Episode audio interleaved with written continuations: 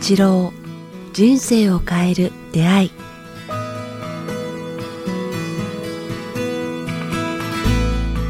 いつも番組をお聞きいただきありがとうございます。番組からお知らせがございます。この番組「人生を変える出会い」えー連動してですね今回新たに音声プログラム「瞑想の基本と実践」というものを北川先生とリリースさせていただきました、えこの番組でもこれまで何度も、え瞑想の回お届けしていきますが、え今回新たにですね、え先生とスタジオでこの音声撮ってきました、まあ、そもそも瞑想とは何か、えなぜ必要なのかから、え具体的な方法最適なタイミングや頻度に至るまで、えー瞑想の基礎知識とポイントをまず先生にお話伺っています。そしてその後ですね先生自ら5つの瞑想の導入をいただいています、えー緑色ピンク色黄金金色とピンク色そして金色と緑の瞑想ということでですねそれぞれ先生に導入をしていただいていますので、えーこちらホームページの方にも記載がありますので、えーぜひチェックしてみていただければと思います。それでは本日の番組をお聞きください。こんにちは早川洋平です。北川八郎人生を変える出会い。北川先生今日もよろしくお願いします。よろしくお願いします。さあ、えーこのオンラインで先生と収録する形ももう5回、6回やってきましたけどね、やっぱりリアルに比べたら先生としてはちょっとまたね、あの、なかなか難しい部分あるっておっしゃったと思うんですけど、僕、あの、ちょっと僕の話になっちゃうんですけど、僕もやっぱりこういう仕事柄、まあこの番組の収録だったり、インタビューもいろんな方にこういうオンラインでやってるんですね、今。ああ、そうなんですね。でやっぱり難しいなとかいろいろちょっと憂鬱だったんですけど、意外とやって一個面白いなと思ったことが、うんこれは本当に個人的な感想なんですけど、難しい面もある一方で、意外と当然こういうテレビ電話って皆さんご自宅だったり、何か静かで自分がリラックスして話せる場所で話すんですよ。で、そうすると意外とみんな普段の逆にかっちりしたどっかで受ける取材とか、テレビで受ける取材よりも、なんかリラックスして話しすぎちゃうらしくて、なんかこんな、もうリラックスして喋っちゃったら初めてです。こんなの言っちゃったんですけど、みたいな感じで、インタビュアーとしては思わぬちょっと、あの、いい部分もあったりで、なのでなんかうん。先生がね、先週おっしゃってた、なんだろうな、まあ、この、この3、4回シリーズで言ってた、すごいちょっとマニアックな話ですけど、コロナで得た個人的ななんか、良かったこと、まあ、うん。捉え方だと思うんですけど、なんか、まあ、今全人類がいろんな意味で、なんか発見ポジティブに捉えると、なんか小さいとこから大大きいところまでいろんな面白いことあるんだなってちょっとあの感じましたっていうのをすいません、冒頭で。うん思いました。さあ、ということで、今回は、えー先生、前回質問いただきましたけど、今回はどんなお話にしましょうか？まあなんかその、まあこれからコロナでみんな家にこもっていて、まあ、うん感じることの一つなんだけど、考えることがたくさんあるから、こう生きがいっていうかね、なんか、うん本当に家にいて何もしないときに考えない、この人間の、人間の生きがいってなんだろうっていう、こう、思ったもんだなから、どうかなと思ってるんですけど、生きがいっていうのは、うんちょっと、あの、見よう。なんだ、なんだため、ね、生きて、生きがいってなんだ、なんだろうっていうか、そういうものに、にちょっとこう、早く話してみたいなと思ったんですよね。意外。つまりこう、ここのようにこう、経済が止まってしまうと、こう、なんかね、こう、真の喜びをももたらすのは金ではないっていうか、利益や効果を目標としてきた活動ですよね、今は社会活動っていうのは。で、それがストップしてしまったじゃないですか。そうですね。もう根本から。カンカンね。で、じゃあ、じゃあな、それとも生きていくっていう、だからそこでこう、自らの活動のために、こう、な、なんかな考えないといけないことは、やりたいけども、やれなかったことを今、やりたいからやれるっていうことを、ちょっとそういう時間があると思うんですね。うん。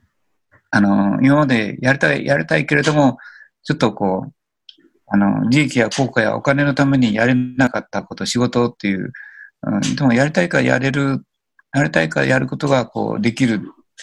まあ、金のためではない仕事、金にならない仕事っていう、こう、自由というものに、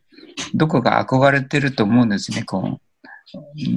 なんかお金を生まない仕事も面白い、まあお金を生む仕事よりもお金を生まない仕事、人の奉仕とか喜びとかボランティアに生き生きする方たちが多いじゃないですか。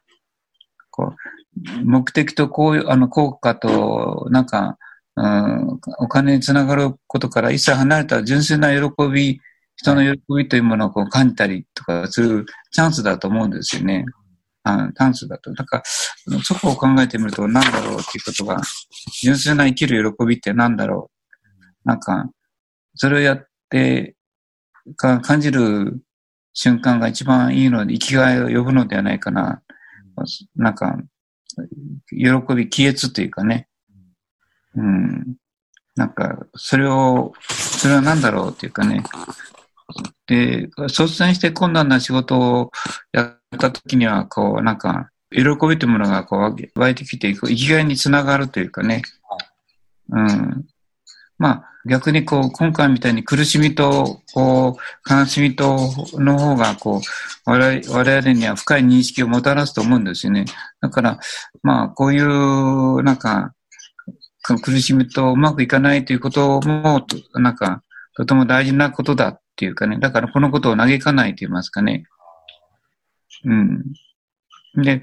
なんか喜びとか生きがいってものを感じたときに、生きがいを感じて生きてる人たちは、こう、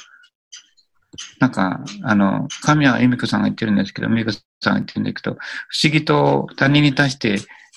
妬みや、それから恨みを感じなくなるっていうか、寛容、寛容な心を生みやすいって言ってるんですよね。生きがいって言ったから、まあ、あの、人に対して恨んだり、怒りとか、それから、あの、妬みとか、人をこう、斜めに見る感じの人たちは、まあ自分の人生で生きがいを感じてない人たちがあ多いって言いますかね。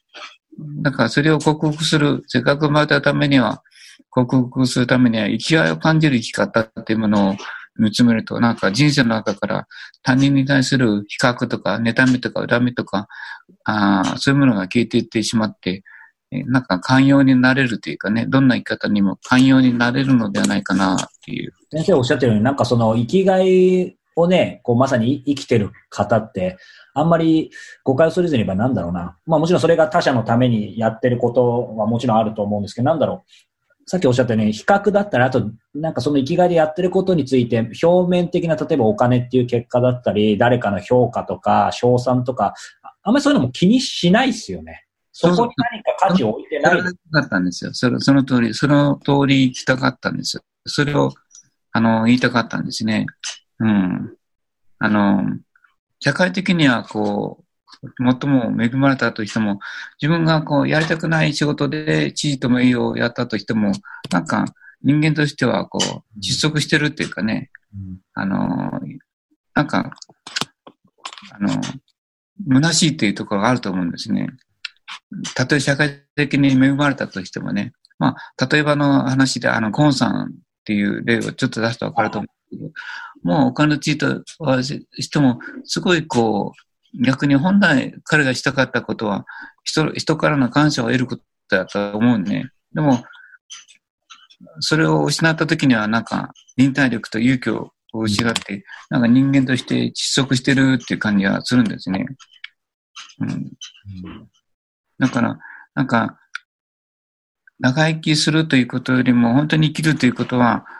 なんか、生、生きることを、例えば充実感とか喜びをたくさん感じた人が、本当にこう人生よく長く生きた、生きることであって、長寿であること自体が意味がない、なっていくんじゃないかなと思うんですね。なんか、ね、何か自分の生きる生命、なんか発見して、何かに向かって前進してると感じたとき、充実感があるから、うん、ねそ、それを生きがいってものを見つけるといいなっていう最近思うようになったんですよね。早川さんどうですかね？先生、その生きがいっていうところで、あの、まあ、先生の今日のお話以前でもやっぱりいろんなところでやっぱりこのコロナでみんな自宅にいて、こう、まあ、その相対的に見ると時間がある方が多いから、やっぱりそういう何か好きなことだったり、いろいろ自分がやりたかったことを、まあやってみよう、見直してみようっていうのはすごくわかるんですけど、現実的にその前になんか一つ、やっぱり僕自身も、あの、感じるのが、とはいえ、今もう目の前で、なんかもうね、まあお金も含めて、元の話にちょっとすいません、戻っちゃうんですけど、なんかいろいろ不安とか、何かがある中で、なんかこう、生きがい行く前にあるんだけど、でもちょっと今目の前にみたいになってるんですけど、それが当然完全に消えることはないと思うので、その中でも何かこう、100ゼロじゃなくて見出していくってことなんですかね。すいません。なんかその辺もうちょっと教えていただけると嬉しい将来に明るい、こう、希望と目標なりを、じゃもうちょっと明確に掴んでいくっていうことですよね。で、うん、その中に人々の喜びというものを基本に置いて生きていかないと、そこに、あの、生きがい、生きがいが得られないというかね。あの、なんかただ、現在の生活はお金があって恵まれてて、死があってって言ったら、なんかなんとなく幸福でしまってしまうと、なんかその幸福感が自分の使命感を鈍らせてしまうっていうかね。うんうん、その時にはこう、なんか逆にあの生きる力を失ってしまうと思うんですね。うんだから、もしも生きがいを感を大切にするとすれば、こう、世間体とか収入よりもなるべく自分で生まれた意味と自分がしたいことと自分でなくてはあできない仕事、ことをやってみるっていうのがいいんじゃないですか。お金にならないけれども、あの、本当はこう自分が本当にしたかったことというものをこの期間見つめて、見つけて生きていくっていうかね。だからそれは無理して都会に進まな進まなくてもいいし、地方でもいいし、勇気を持って地方で住んでもいいし、同じように、まあ、地方だけじゃなくて、やっぱそれは都会というこう混乱の中で自分を乱すこともできるかもわからないけども、うん、いや、でもお、面白いですね。なんか今のお話伺ってると、自分の生きがいの、なんか個人的な感じ方ですけど、自分の生きがいのこう鍵は、あの、他者かなと思って、あの、それってさっきの話でいくと、なんだろうな、先生おっしゃったように、他者の喜びとかに重きを置くこと。ただし、えー、他者の評価とか、他者との比較は気にしないっていう、どっちにしても他者で、その重きを逆にしちゃうと、他者の評価とか比較を気にして、むしろ他者の喜びに重きを置かないと、全然自分の生きがいにつながらないから、なんかその順番間違えないようにしないとなっていうのはちょっと。そうですよね。うんうん。なんか、ちょっと、これいい機会だと思うんですね。現実から、なんか一歩引いたところに身を置いて、人間は他の生物よりも、なんか頭脳、シンキング能力という考える能力ができるから、はい、まあ、ちょっと一歩遠くからてみて、この今の自分の役割とか生きる方向とか、何にしてきたんだろうというのを見つめてみると、まあ、その風な自分の中にある生きがいを、こう、っていうものを見つめてこなかった、うん、その苦しむ自分を眺めてみるのもいいのではないかな。生きがい、生きがいを失ってきたというかね、うん、なんか流されて、もうこの大切な人生を流されて流されてきてしまったなっていうか、あそういうちょっとした苦しみというものを見つめることができるっていうかね。うん、まあ、それを、それも大事やなと思うんですね。うん、生きがいですね。うん。だから生きがいっていうのは、とても、なんか一貫して、こう、なんか、天の、この、天の設理とか、天の意志みたいな感じる、うん、純粋性というのも大事なんやな。こういうこと、こういう出来事がね、素朴なあ心っていうかね、かなんか、あれからあれくらい計算して、ここで儲けようとか、そんなんじゃなくて、これなんか一つの天の摂理の中の、なんか大きな意味なんだなっていうふうに、その素直さっていうかね、はい。うん、そしたら、なんかそこからこう本来の自分の生きがいというものが見つけられるというか、うん、なんか古い言葉だけども、あ生きがいというものに目を向けるのも、大事なのではないかなっていう、最近ちょっと感じるんですけどね。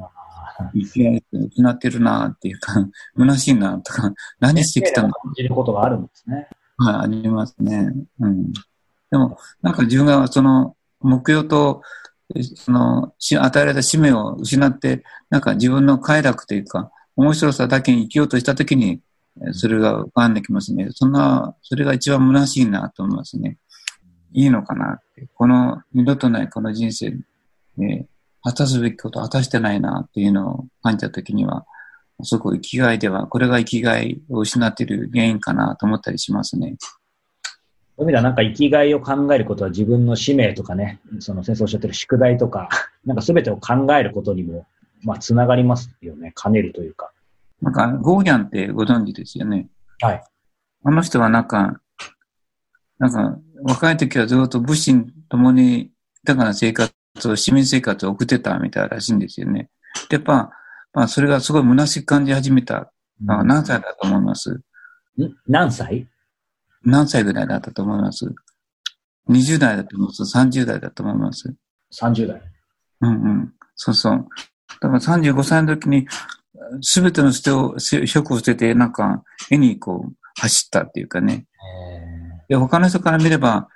なんか現実、現世が逃げたって思われるんですけれども、彼としてはなんか、本来の自分のための、こんなことしては自分のや、本来の生きがいというものはないというふうに思って、えー、その勇気を持って捨てたって、ね、勇気を持って、あの、その職を捨てて、こう貧しい生活を選んで、えー、縁でもう細々と生きてきた、あんな素晴らしい仕事を残したんですよね。あの素晴らしい仕事も自分の中にある充実感から出たと思うんですよね。だからまあ僕は、ただ食うために生きるなっていう、こう、ちょっと言いたくなって最近来てるんですよね。本来のあんたのしたいことはあるんやないっていうか、うん。考えさせられますね。だから大工仕事でもいいし、なんか金物、ね、なんか刀鍛冶屋さんとか、僕すごいなっていう、こういいなと思うんですよね。こうあの、そういう有名になることではなくて、